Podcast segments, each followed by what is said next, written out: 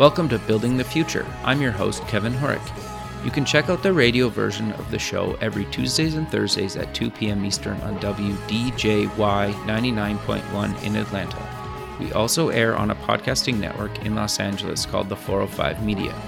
There's a TV version of the show that airs on KMVT 15 in Silicon Valley at 8 p.m. Pacific on Tuesday nights. Both versions of the show air in other states. For these show times, plus past episodes, please visit the show's website at buildingthefutureshow.com.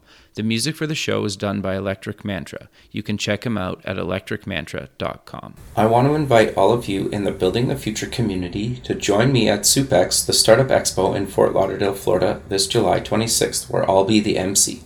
SUPEX is one of the largest and best startup conferences in the US and the official gathering of the Building the Future community this summer. SUPEX has cutting edge content, a cool startup competition, and a half day forum this year called hashtag Women for Women, the largest gathering in the US in 2018 of angel groups, seed funds, and VC funds focused on female founders and female entrepreneurs. For more information, visit www.sup-x.org. I hope to see all my Building the Future friends there. Welcome back to the show. Today we have Mark Hobbs. He's the co founder at Fundmetric. Mark, welcome to the show. Thank you very much for having me, Kevin. It's great to be to be on. Yeah, I'm excited to have you on the show. I, I think what you guys are doing is is actually re- really innovative and, and pretty cool. But maybe before we get into all that fun stuff, let's get to know you a little bit better and start off with where you grew up. Sure. So I grew up in Regina, Saskatchewan. Okay. I was born and raised there. Went to uh, Sheldon Williams Collegiate until I was um, well, I graduated from there, and then came out to Dalhousie University. Okay. In 2004 to do my undergrad in political science. What made you want to go there, and why political science? Well, I actually started out in the uh, in the commerce program, but I wanted to come out to the Maritimes uh, to the region because I hadn't I'd never lived there, never experienced it. Okay, but I had learned when I was. It's it's beautiful. It's a great place. I think it's one of the you know it's got a hidden advantage in that there's all types of talent that I don't think you'd recruit anywhere else in the country. Interesting. Uh, but because of the six universities here, and because of the um, sort of uh, intense uh, willingness to to make things happen uh, that people have here, um, you can do do some cool stuff. But anyway, we I came out because I wanted to experience the Maritimes. I thought it would be, you know, four years of undergrad. Uh, started out in um, in commerce and uh, and did quite a heavily you know commerce centric degree anyway, but but graduated with uh, political science because I started doing some work um, along, you know, voter ID and sort of preference and how how people were were working back then. It was new. It wasn't really known. Um, got elected to the student union um, as as a vice president, and Very a cool. friend of mine ended up selling advertising. Okay. And he grew that business, and that blew up from representing, I think, one student publication to 17 across Wow. southeastern Ontario in the first year. And uh, I watched him do that. And as we, I was finishing up, he offered me a job, and we grew that advertising agency together. Uh, that led us ultimately to start, you know, Fundmetric, which is more artificial intelligence and tech. And I'm sure we'll get into that. But sure. it's, you know, we we started in. Um, I started really just to get an undergrad degree. Always sort of was doing my own businesses on the side. Okay. Um, what types of stuff, know, just out of curiosity? like uh, you know, when I was 16, 17, it was building computers, custom computers for people. Right. and um, I ran a bar out of my dorm room. Uh, Okay. It was quite profitable, uh, highly illegal, highly illegal, but uh, quite quite profitable. I can uh, imagine. Fifteen dollar, fifteen dollars, all you could drink. Oh wow. um, whi- which actually taught me some valuable lessons about uh, priorities and sort of uh, made me a lot more serious about life. okay. Uh, because you know, of course, you you start. I didn't start these things to make money. I started these things because um, it was something to do on on Friday nights, and it, you know, initially it was just friends drinking. Yeah. But of course, it grew and grew and grew to hundreds of people coming in and out and whatnot. Wow. But um, it you know it eventually got shut down by the authorities and the powers that be, and uh, changed the way they write their residence contract and train their residence assistants. but um, so so you're kind of a legend, is what you're saying. well, I wouldn't I wouldn't say that because on the flip side, my academics really suffered Ah, okay. and and uh, and I really had to take a step back and, and sort of look at it and say, okay, what's important? And the truth is, at the time, I didn't value uh, academics because I always kind of planned to run my own business and do my own thing. And you know, why do I need accounting? Uh, I can just hire accountants. Gotcha. And today, as I'm sitting there with the accountants that I have hired, uh, realizing that this is providing me all those insights, you know, the sort of top line of every intro courses, sure. uh, you know, that they'll provide. Anyway, so, you know, it's been a real journey, but it is, it is sort of all connected back to starting uh, first year university at Dalhousie. Sure. Interesting. So, how did Fundmetric come to be, and why did you co-found it? Yeah, so it, it's interesting. We uh, at the advertising agency, we started out just selling advertising, Okay. and then you know the natural evolution of that was to start designing advertising, Sure. and then sort of designing websites and the whole digital package. Yep. And we were right at the time when social media was coming online. Okay. Um, so this, you know, it was 2008, uh, 2009. Um, sure. and uh, then the um, what what actually ended up happening was we met a gentleman uh, who was advertising with us, and he was uh, given the the role of executive director of a what was then a brand new tech accelerator that was just opening up here in Halifax. Okay. But he had broken his tooth on a burger, and he had a thick Serbian accent. Okay. And so I couldn't understand a word my friend was saying. We were having coffee, and uh, he was inviting us to an office at Volta, which is this tech accelerator out here. And uh, I just sort of nodded along. And two weeks later, he called me and said, uh, "Well, you got to come select your office. Um, we're we're setting up the building." I said, "Well, what office?" And he said, "Well, you agreed that you're gonna come be part of this tech accelerator." Said, "Well, we don't do anything with tech." And he said, "You don't do anything right now, but just come down." And slowly, um, as we were, you know, three or four days in, uh, we got, you know, visits from a bunch of seasoned entrepreneurs Okay. who helped us uh, sort of understand that what we were doing was great, but the, the data we were collecting from these advertisers and our understanding of how data worked from the politics and from other other areas was really applicable. Okay. and- Interesting. A handful of our clients were nonprofits, Okay. and they kind of uh, didn't have access to the same technology as the for-profit clients. Sure. They didn't have predictive modeling. They didn't have the ability to to sort of test marketing to see if it worked. So they had to go with very conventional, safe solutions. And you know, as we were talking to them, uh, we said, "Well, let's try and do something."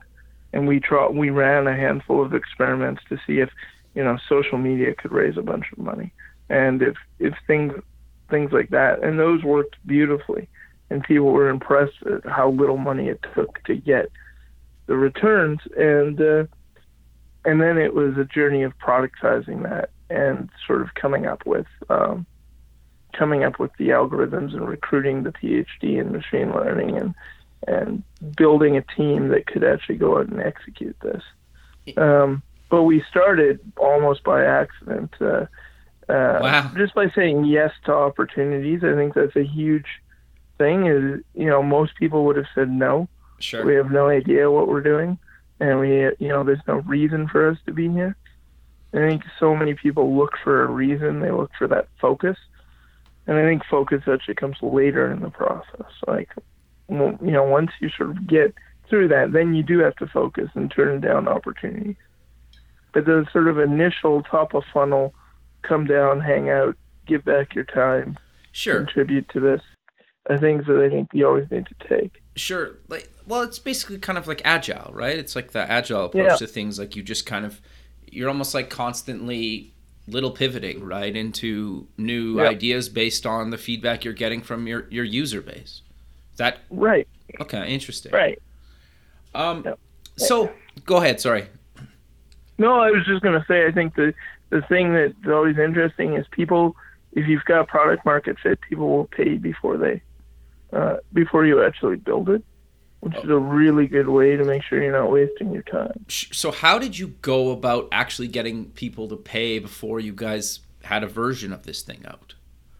Well, we ran like the, the actual example is we had a um, um, a hospital Okay. that wanted a, a social media presence.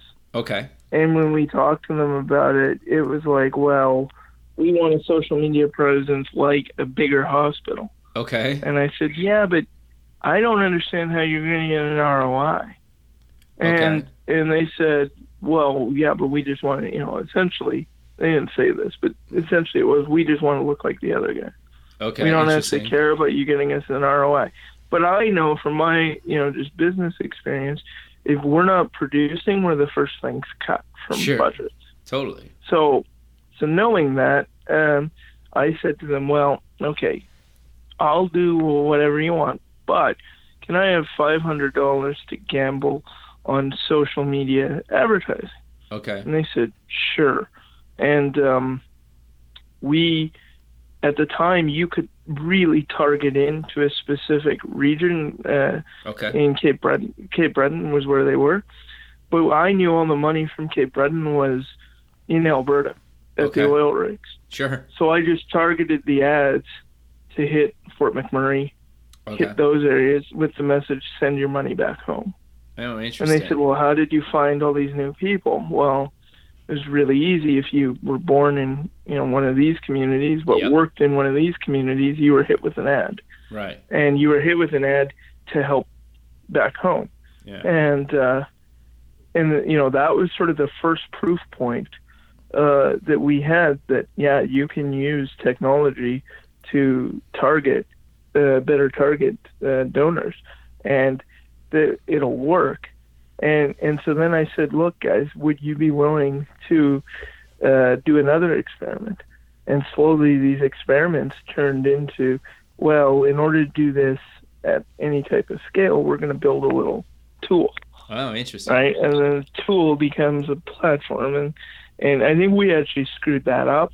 We can Okay. talk about that, but like Sure. the, we got the first part of the experiment correct. Okay. Uh, I'm very confident that that will work, and that you know sort of the non-scalable version, but getting them to pay um, any amount of money um, based on results. So Okay. you know, in this case, we had an existing client, makes it a little easier. But most people, if you're at their senior leadership, somebody walks in here and says, "I'd like to try a different type of machine learning," and you know, I'd like, you know, a budget to do it, we're going to we're going to pay for that to to happen solely on the basis that if we don't, and it, it turns out to be a big thing, Mhm. uh, we're going to be talking about it. So, uh, you know, you can't be crazy amounts. Sure. You know, I think, like I said, it was five hundred dollars, and Sure. I think it probably ten x that in terms of what it raised. Wow. But, but it's like, um, you know, it's not a huge gamble, Right. um, and, and, and it doesn't have to be. But once they're in the habit of it, of course they're gonna, you know, then it becomes well, how much if we put in X dollars, how much could we get out? Of course, at the time we had no idea and we made no promises about it. Got you. Um, you know, and so it's sort of knowing how to set those expectations, but also how to get people to take risks they never would. Sure. No, that makes sense. So you said you screwed something up. What what exactly was that kind of early on? Well, I think early on, and I think even we're paying for it today. Interesting. Uh, focus uh, is a big problem. Okay. Um, so we have a platform that manages the entire donor life cycle. Okay. Um, and uh, and so what FundMetric does is it, it better targets you uh, based on what you care about. Okay. And the way we figure out what you care about is if we're dealing with a hospital who does both research and say patient care, Okay. and we feed you a story on research and then a story on patient care, Okay. and you highly click on stuff about research, Mm-hmm. we're going to start streaming you all the breakthroughs that you made possible as a donor. Gotcha. And we're going to start testing, you know, if we ask for $50 to fund one hour of lab time towards this project, are you more willing to do that? Or is it, mm, you know, $10 a month? What, what works? And as we get those segments down and, and people start engaging and sharing this content, we're then able to go back to the charity and say, based on what people are actually doing, um, here's the most efficient way you could raise uh, more money, and Okay. here's where to spend it so that people actually care. And charities are desperate to make make sure that they don't waste money. Right. Uh, they really care about their donors' money, and ch- donors will often report, "Well, I wasn't told what that money ever did," and so FundMetric solves that problem. Uh, you can't donate to our system, and you you will get a report. You know, you can't uh, not be told what your impact was, uh, Sure.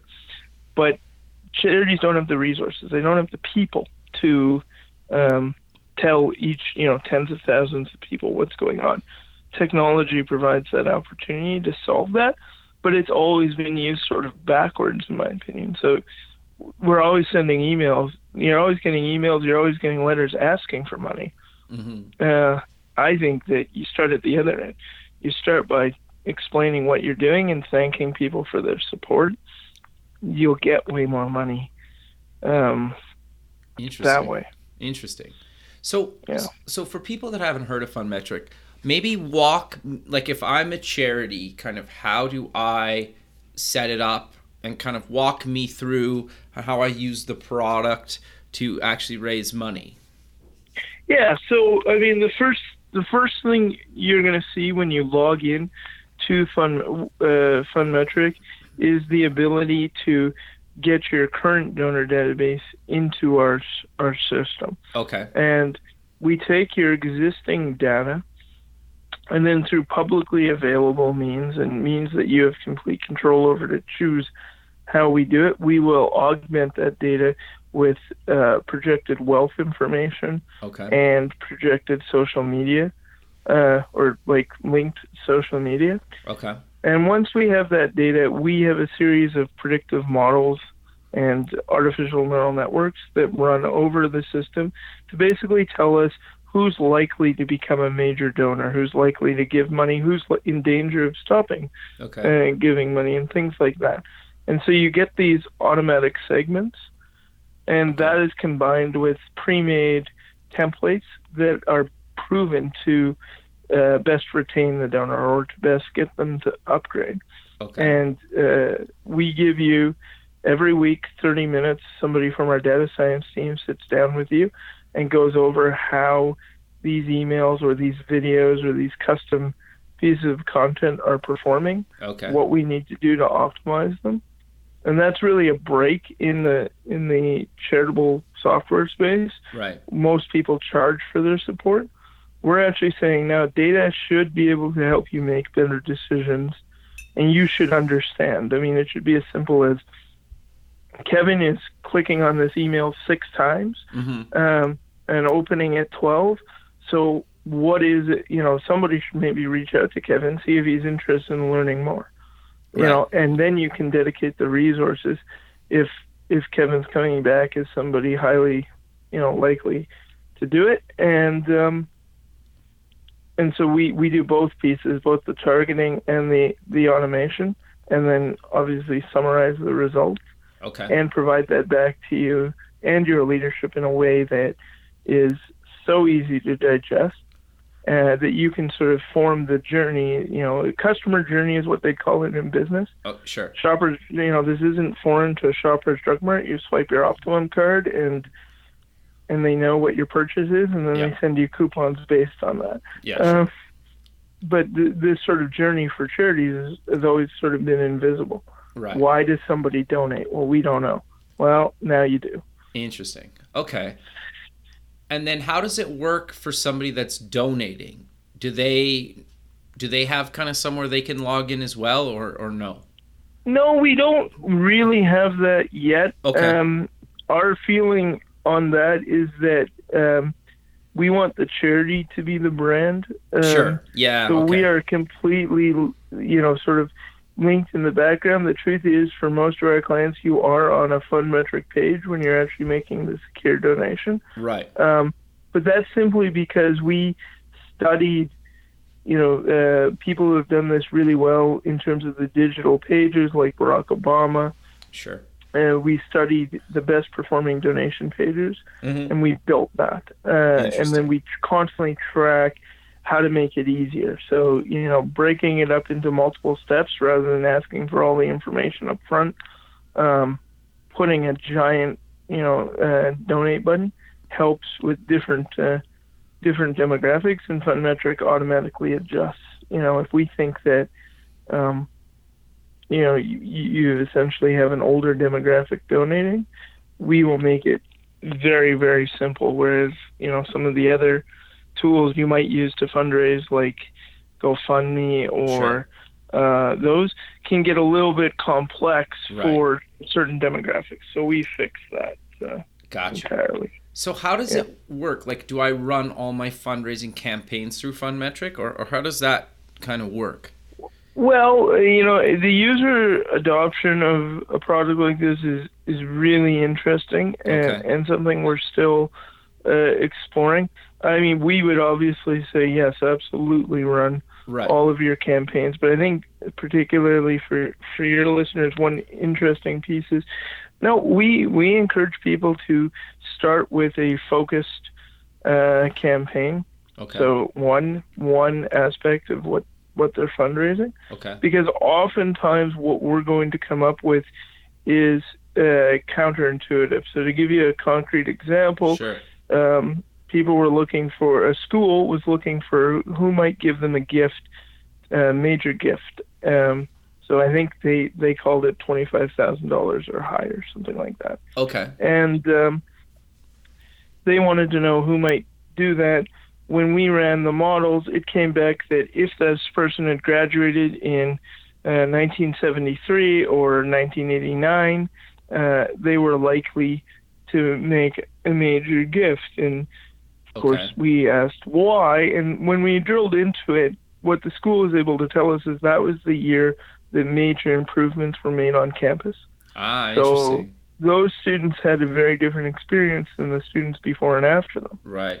And and so it actually did make sense, but they would have never known to target those classes Right. um, without looking at the data a little bit deeper and pulling out those insights. Sure. And you just can't do that uh, with human eyes. So, you know, this is a way that charities get those insights really quickly and then are able to obviously tailor the communication to be like, well, we're actually building a new campus, so we're doing the exact same thing these people experienced. I But, got you. um, Interesting. you know, uh, you know, so you start with a, uh, something like that, an insight like that. Mhm. They test that out, and then they're hooked.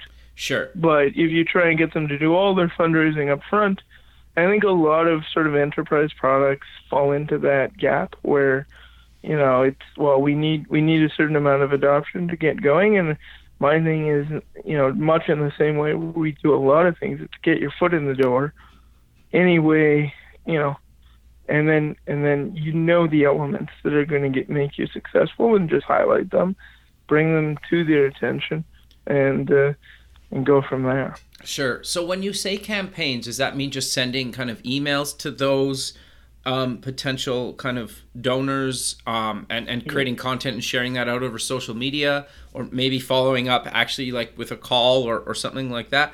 Or, or what does that really Yeah, mean? I mean, we uh, so charities typically run different campaigns. Like Okay. a university will have like a campaign to build the new business school, and then they Mhm. will have another one for athletics. Um, Got you. and they're usually multi-channel so yeah Okay. they they have multiple elements and we handle um, email. We do personalized videos, so Okay. every donor gets their own video, Oh, and we do direct mail um, as well. Uh, the phone calls, we do a recommendation to it, but we haven't built. You know, there's an example of where the the product roadmap is is going. right. But when we talk about, we didn't really focus in the beginning. We tried to build the whole thing Sure. because we thought we have to manage the donor life cycle. Uh, and it was a mistake. It turns out that if I was redoing it, I would really focus on those key insights that charities can't get anywhere else. Interesting. Um, and it seems obvious, but I think a lot of startups and businesses that I talk to fall into that trap where it's like, well, if I just build the next feature, everyone will buy this. And it's like, I've never Yeah. seen it work for me. Um, Sure. so I'm sort of looking at it going, okay, what, what actually did work? Yeah, fair. No, I think that's really good advice actually, and I would agree. I've never seen that kind of where you're like chasing your tail. That if the, if some potential Yeah. customers like if you build these three features, we'll sign up, and then you build those three, and then they want six more, and it's just this endless cycle. It's you Yeah. know, yeah. So no, that's that's interesting. So I, I want to s- kind of step back for a second because when you and I met, you you told me like a really kind of inspiring story about kind of how you kind of maxed out your credit cards. Do you maybe want to talk about that Sure. and that story? Because I, I thought like that's probably something that you know will resonate with the listener. And I, I remember I was like I always remember you because of that. Yeah, well, you know, it's funny. So in the beginning, uh, Fundmetric, nobody believed in it. Um, we're in an incredibly crowded space. In other words, there's you know a lot of businesses trying to help charities in different ways. Sure. We're in a space where the venture capital market says, "Well, charities have no money." That's their first reaction and a myth, but um, and so we have a local accelerator here, um, not the one that I got into, but but another one that was rejecting me repeatedly. Okay. And um, and I would go to them and say, you know, why? What can I improve? Uh, all those things, and, and and I'd get some general advice. okay. And one day I woke up and I decided I'm going to go bigger. So I thought, like, you know, what is the big accelerators that I can go to? You know, Y Combinator, 500 startups, and one of the ones that I applied to, one of the only ones was Google was Okay. opening up their own in their headquarters in Waterloo, Canada right. and uh, I applied to Google and I got through to the mid the the second round of interviews and I thought, well, this is pretty cool, but uh, didn't really expect it to go anywhere. And at the time, the company was uh, very cash strapped, uh, Okay. extremely cash strapped, and we hadn't raised any money. It was just an idea, um, you know, a little bit of tech, but no money. And um, and Google called one night around seven o'clock, or they emailed and they said uh, we'd like you to come for a fifteen minute interview in Waterloo, and it was about two days from now Okay. and I had no no money, so I uh, sort of started, you know, thinking like, well, do I want to take this risk? And I thought, you know, th- we're either going to get into uh, work with one of the best companies in machine learning, or we're not. And I Sure. think for the rest of my life, if I look at this and don't go, we're going to be in, you know, I'm going to regret it. So I made up my mind to go, and I didn't, you know, I found most of the money and, and put a lot of it on a credit card. But when we actually got, to, I left the hotel about 45 minutes early to go to the Google headquarters for this interview, and uh, I got into the cab and I was driving with this cab driver. We got there, and I swiped my credit card to pay for the taxi, and the credit cards declined. Okay. Yeah. Um, and, and I think this is a story, right? Yeah. Yeah. um, totally. and and and, uh, and and so I'm going okay. Well, geez, like I am gonna miss. Uh, you know, I'm all frazzled. But I called the bank and I said, look, I'm in a taxi. I have an interview with with Google. I need uh, to pay this this cab driver who was less than patient. Sure. And um, and and so they they gave me a credit limit increase, and I was able to go in uh, and and do the interview. But I was so frazzled and and now running behind schedule. uh, that I gave the worst interview I think I've ever given. Sure. And um, I got into you know a pretty depressed state and decided that the best way to solve that was to go to East Side Mario's and eat unlimited bread and salad uh, with very little use of utensils. Um, and uh, and and then you know I'm sitting there doing this and I'm thinking to myself, this isn't the way you respond to a problem. Like this isn't. So you had a bad interview. What would you do if you had to deal with you know an actual problem? If this Sure. is the way you respond to this and and so I went home and I was like, I got to find a way into this, especially because we had kind of bet the company on, um, you know, that this would help credibility and all of that. So sure. um, I found a fundraising page for one of the Googlers who had interviewed me. Okay. And uh, if you made a donation, you could leave a comment. And I left a three paragraph essay on how predictive analytics would change nonprofits and got a call a couple days later from, from saying, "You really want into this, don't you?" Said, yes, yes, I do. But that's that's how we got into uh, got to work with Google for six months, and That's it amazing, was uh, man. it was one of those cha- those you know company changing moments because that accelerator that had been rejecting us here locally called uh, within 48 hours and said we'd we'd love to have you, um, you know, and I said sure. Uh, so we we were able to to do that, and I think we proved slowly but surely to everyone that you know we are going to figure this out.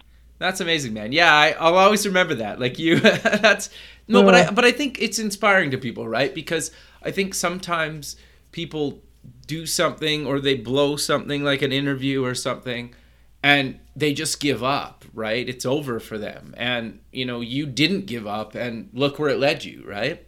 No, you can't give up. I mean, you you could always find a different way to do something. I think Sure. people get confused. Sure. But you know, if your dream is to own a business or if your dream is to do something, um, there's a way. And Sure. you know, it may not be the time, and you got to recognize reality.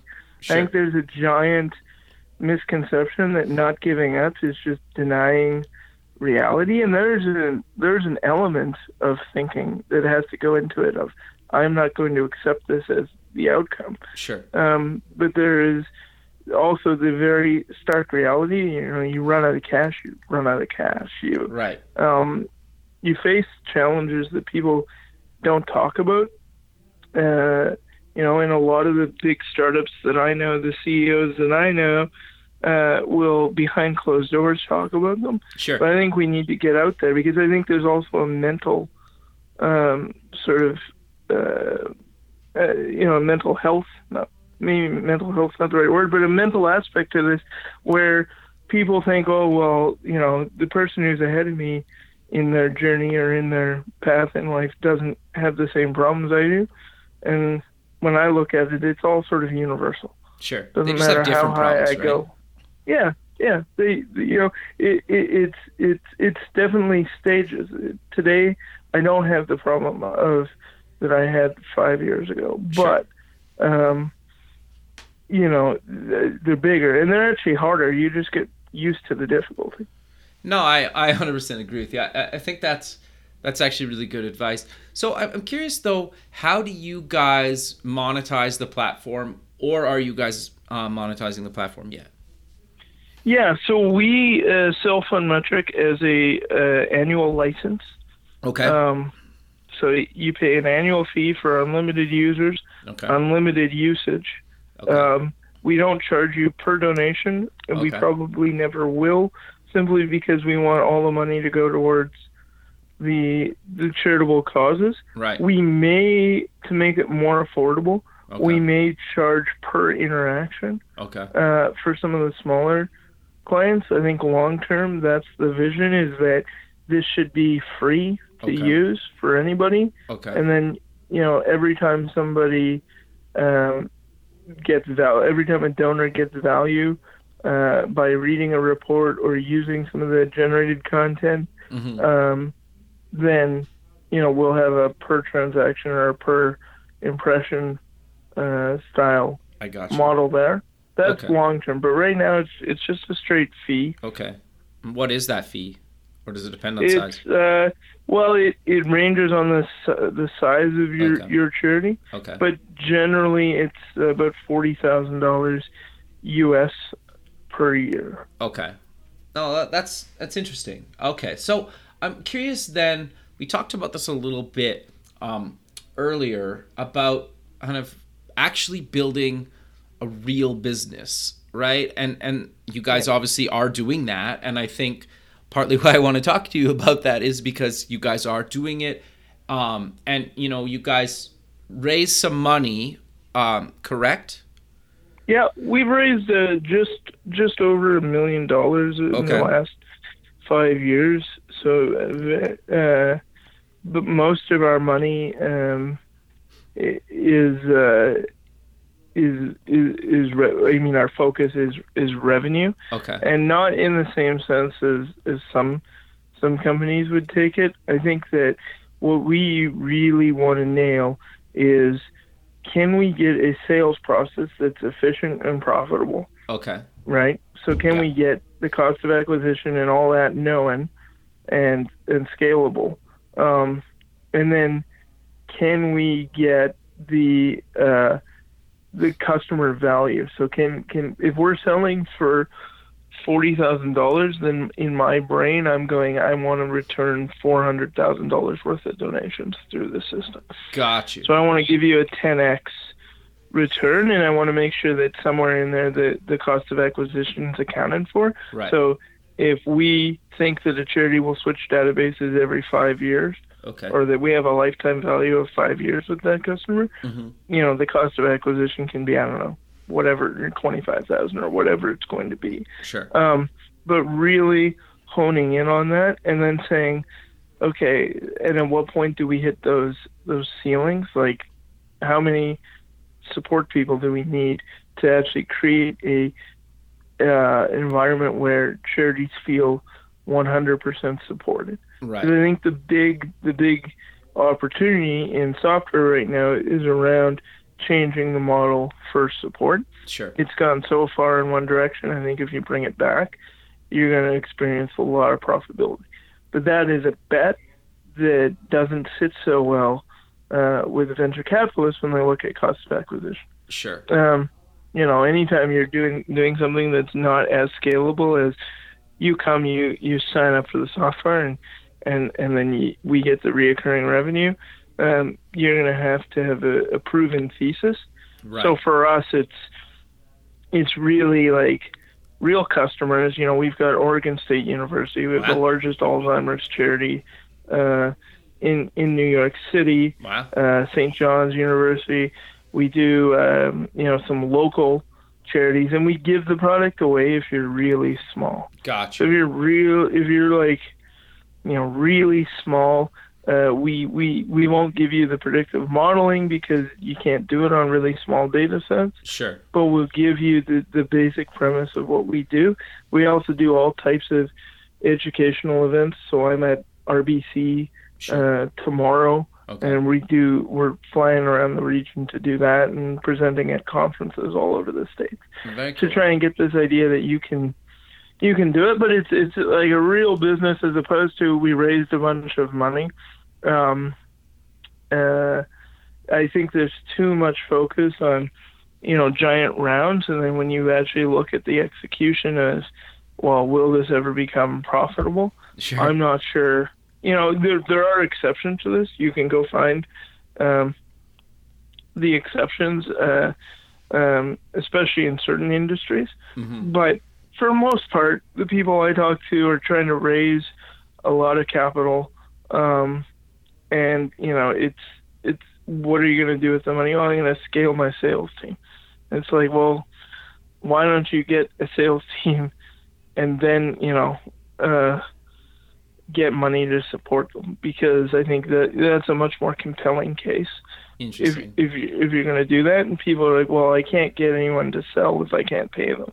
And I said, well, all the salespeople I've met that are any good almost start selling for you out of habit, right? Like sure. it's almost yeah, a, a compulsive thing that if you pitch them something and say like, well, who do you think would be interested? they start doing the introductions, and if you bring them to that meeting, if you say, you know, come with me, you get some really interesting feedback in terms of how they position it. And we are fortunate enough to get, you know, the head guy for for sales in our region for IBM Wow. to come help us, and and um, How did you get him? Did you read out to him? um, so back when I was uh, 16, I was involved in a program called Junior Team Canada, which is actually what made me want to see Canada. Sure. They take young people on economic trade missions Yeah. representing companies, Sure. and um, and uh, he had hired me to do a small website Okay. um, and uh, he was uh, a little bit older than me, but he was um, uh, he had hired me to do this website, and I had said, "Well, why don't you come out to this Junior Team Canada regional workshop?" He came out to that, and uh, years later, uh, he became the head of sales, wow. and so I happened to know him. Um, Very cool. uh, and he he was more than happy to come help me. Um, so there's a whole bunch of stories like that where you, know, you just sort of the connections aren't obvious, but um, they are there if if you look, and I think that's true for most people, but they Sure. won't ask. The Sure. other thing is half the time we just try and do uh, do do the most extreme thing. I think the Google thing is a good example of that Sure. if you're not you know it's not a closed universe and if you're not getting uh, the reaction you want from certain people and you truly believe it's something the market needs Yeah. then maybe you have to look outside of what's going on in Atlantic Canada and that's how we got into Sure. New York it was like well people said we're never going to sell to New York based charities it's sort of the NHL of of the charitable space Sure. if you can make it happen there. So you know, it was a plane ticket Yeah. and a hotel room, Yeah. and it was a very bad hotel room. You know, uh, Sure. but, Yeah, but yeah. it was Nobody that- knows that- that though, right?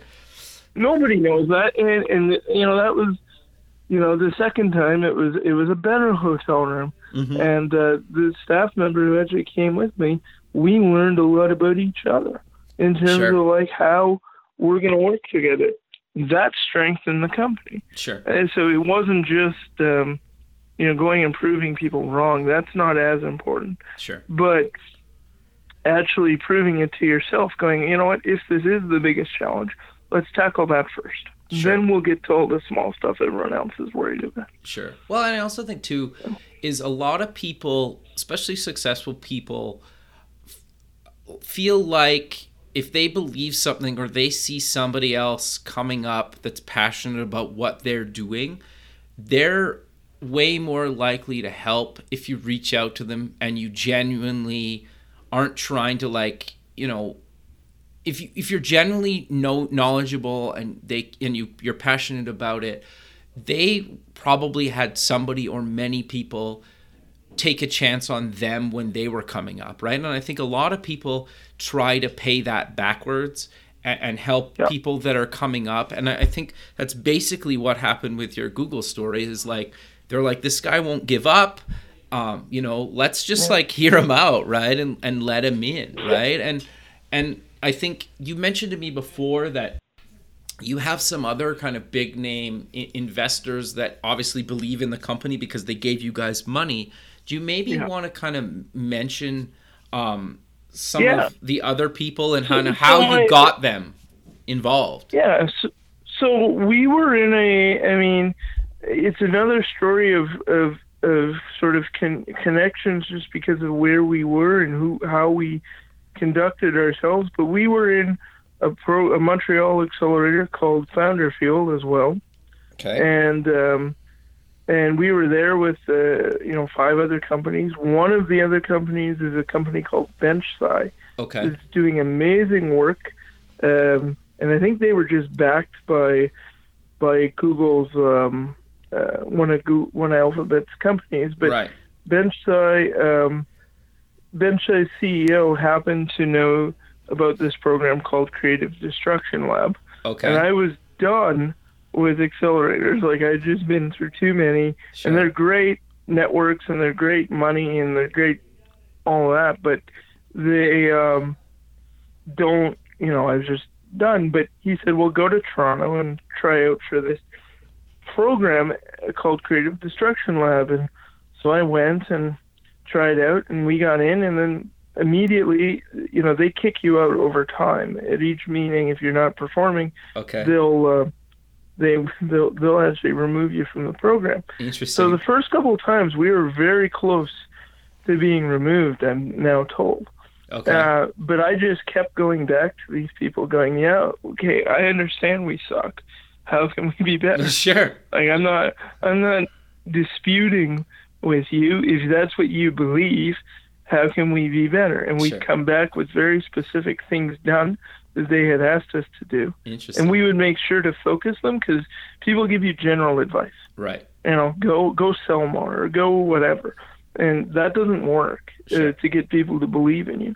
So we slowly built up uh, belief of, of many of the people there.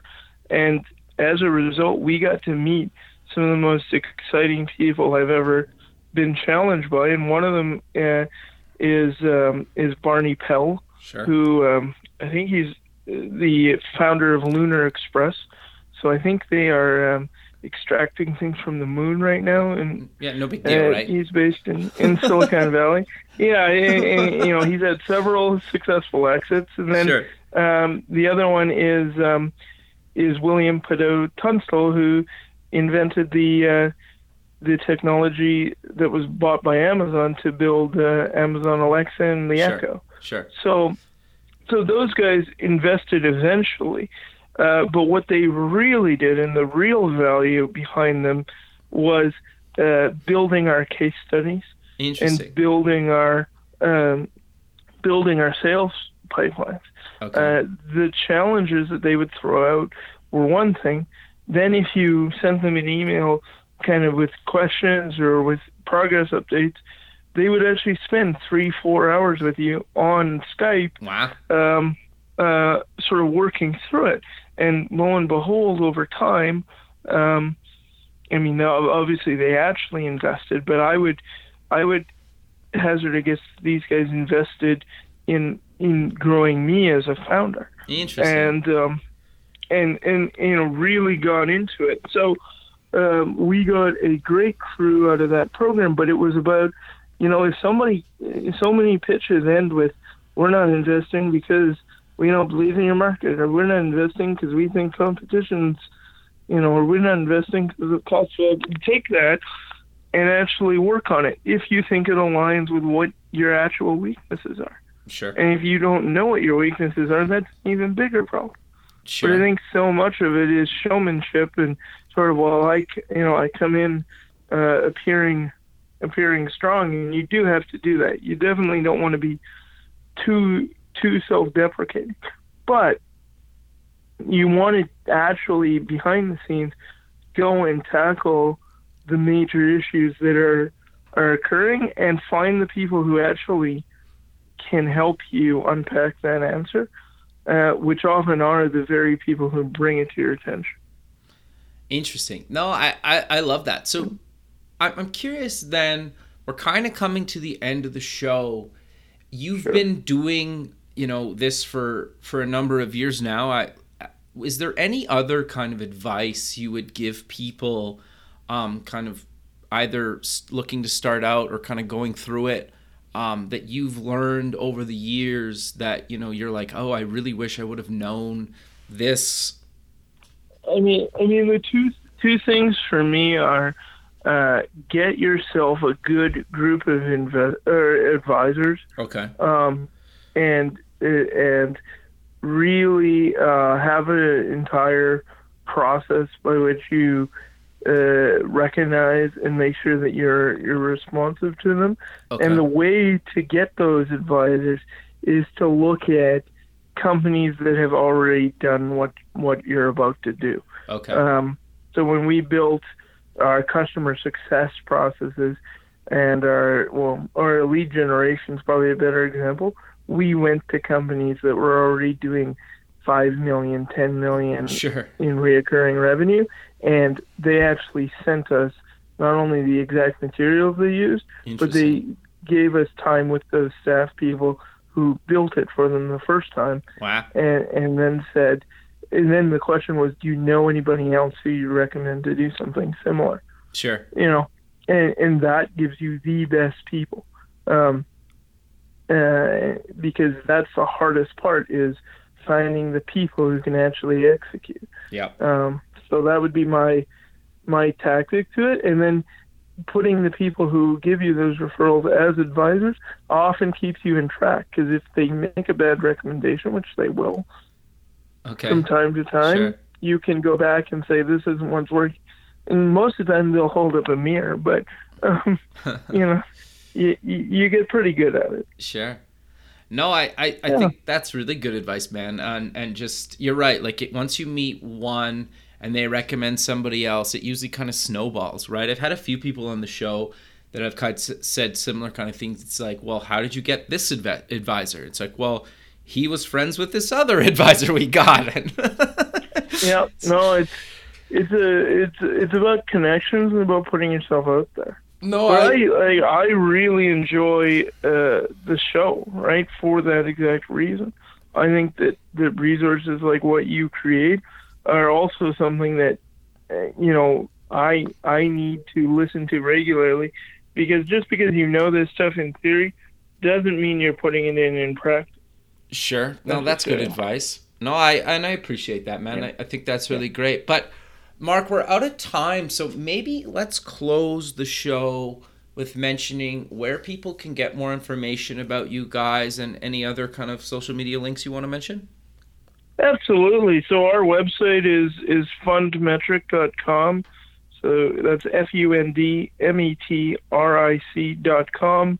Uh, we are on uh, on Facebook as as Fundmetric and uh, Twitter as well. And anybody who who wants to chat further or would like uh, uh, like to talk to me further can also uh, add me to LinkedIn. I'm happy to to chat and help out and and thanks so much for having me on the show. Well, I really appreciate it, man, and uh, have a good rest of your day, and we'll talk soon. Thanks. Thanks, man. Okay, bye. Thanks for listening. Please visit the show's website at buildingthefutureshow.com. Also, check us out on Facebook at Building the Future Show and follow us on Twitter at Building Show. The music for the show is done by Electric Mantra. You can check him out at electricmantra.com and keep building the future.